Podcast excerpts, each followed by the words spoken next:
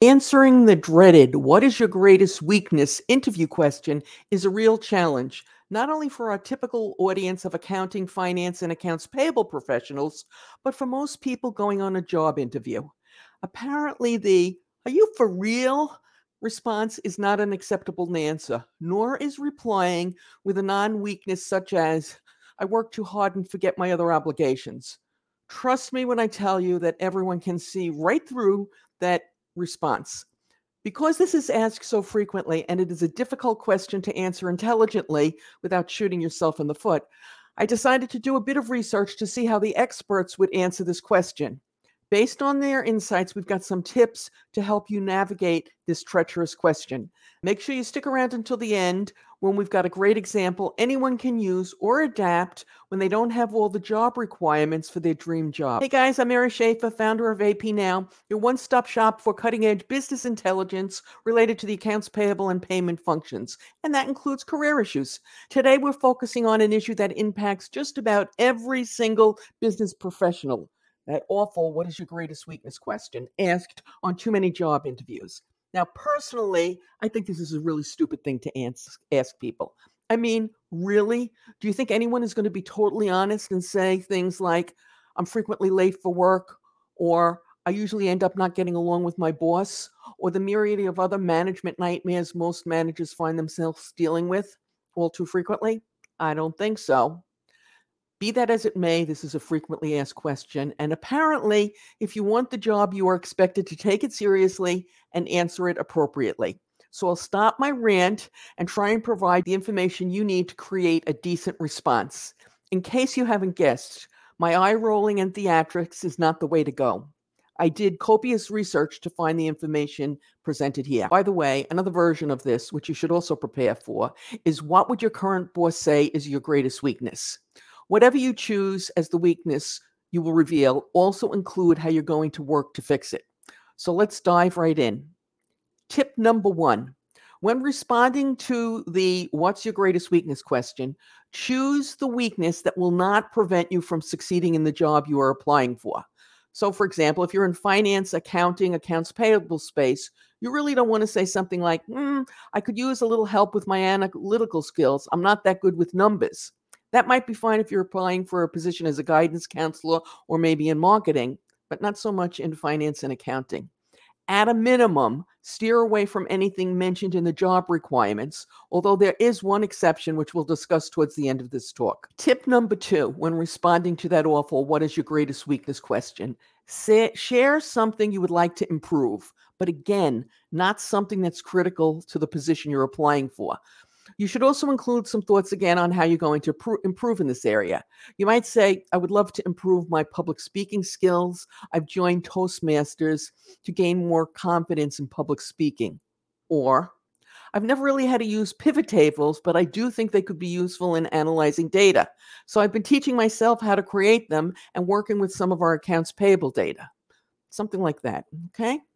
Tip number three Try taking this tact when responding to that obnoxious, what is your greatest weakness question. Think about a weakness that you have in your personal life. Can you reuse that here? Now, you can't say something like, I'm a lousy quick cook because that wouldn't work in most cases. But here are a few that might be manipulated somewhat into working for you professionally without doing too much damage to you, the prospects of you getting a job. Okay, and I made a list. I'm an introvert. Sometimes I lack self confidence. I can be tactless. I suffer from imposter syndrome. I have fear of public speaking. I'm talkative. Now, when I saw talkative being on some of these lists, I was scratching my head and I thought, hmm. But here's how HubSpot says that you could explain that. And I think they really did a brilliant job. They said, uh, they suggest you say, I enjoy developing a relationship with my coworkers by engaging in conversation. And that's a great team building skill. However, I have a habit of carrying on a conversation to the point where it may distract others. I have learned since then that there are other ways to connect with my coworkers, and that if I'm asking about their day, I need to keep it brief and redirect myself back to my work. So that was pretty good. I certainly wouldn't have thought of it myself. Tip number four when responding to your what's your greatest weakness question Don't forget to show how you're going to overcome the, the weakness. Now, I have another great response, this one from BetterUp. And here's what they suggest you say I can feel timid when providing feedback to others. I never want to hurt anyone's feelings. But in my previous role, I realized that constructive feedback can help others improve themselves. So as long as I approach them with kindness and empathy, now I'm much less reluctant to help others do their best. I honestly, I thought that was pretty brilliant way to approach it.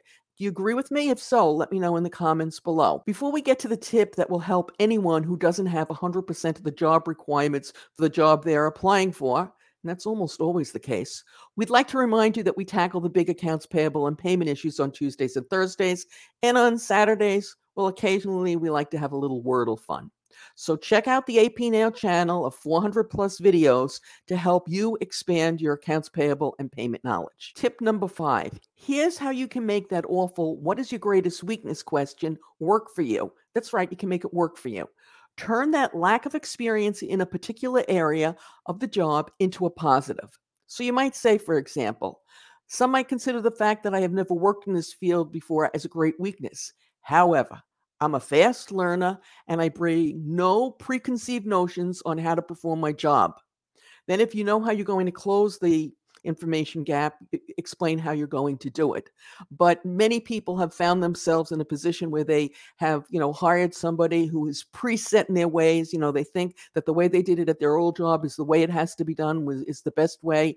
And so they may be happy with this. So again, fast learner, don't forget to say you're a fast learner, and maybe you can turn that negative into a positive. That would be a great thing. Bottom line, whatever you choose, Make sure not only you mention whatever the perceived weakness is, also share how you're trying to fix it, how you're trying to uh, acquire whatever the missing skill is. And speaking of skills and missing skills, if you will, there are quite a few you're going to need if you want to work in or manage or have responsibility for either the accounts payable or payment function. You wouldn't believe all the areas you need to know about. So, just what are these skills that you need to be successful if you want to advance your career in accounting and accounts payable? We recently did a video on just that. You can watch it right now using the link that will appear momentarily on your, your YouTube screen and is in the description below. As always, we greatly appreciate your thumbs up.